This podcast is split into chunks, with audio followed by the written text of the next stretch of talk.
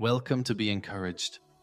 They began reasoning among themselves, saying, If we say from heaven, he will say, Then why did you not believe him? Mark 11:31.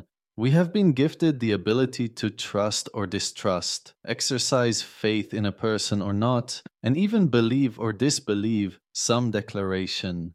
Those testing Jesus' authority had already actively distrusted John the Baptist's message concerning Jesus. Now, they were trying to have reason to distrust Jesus himself. In effect, Jesus said, I trust I am from God. John's proclamation concerning me is my authority for you to trust me. Wow, John was Jesus' earthly credentials. Apart from the miracles themselves, Jesus is the Christ. Look no further. Thank you, Lord Jesus. I have my eyes singled on you as Father's precious gift of grace, given to me and the whole world. Thank you for visiting Be Encouraged. If you have been encouraged, please share.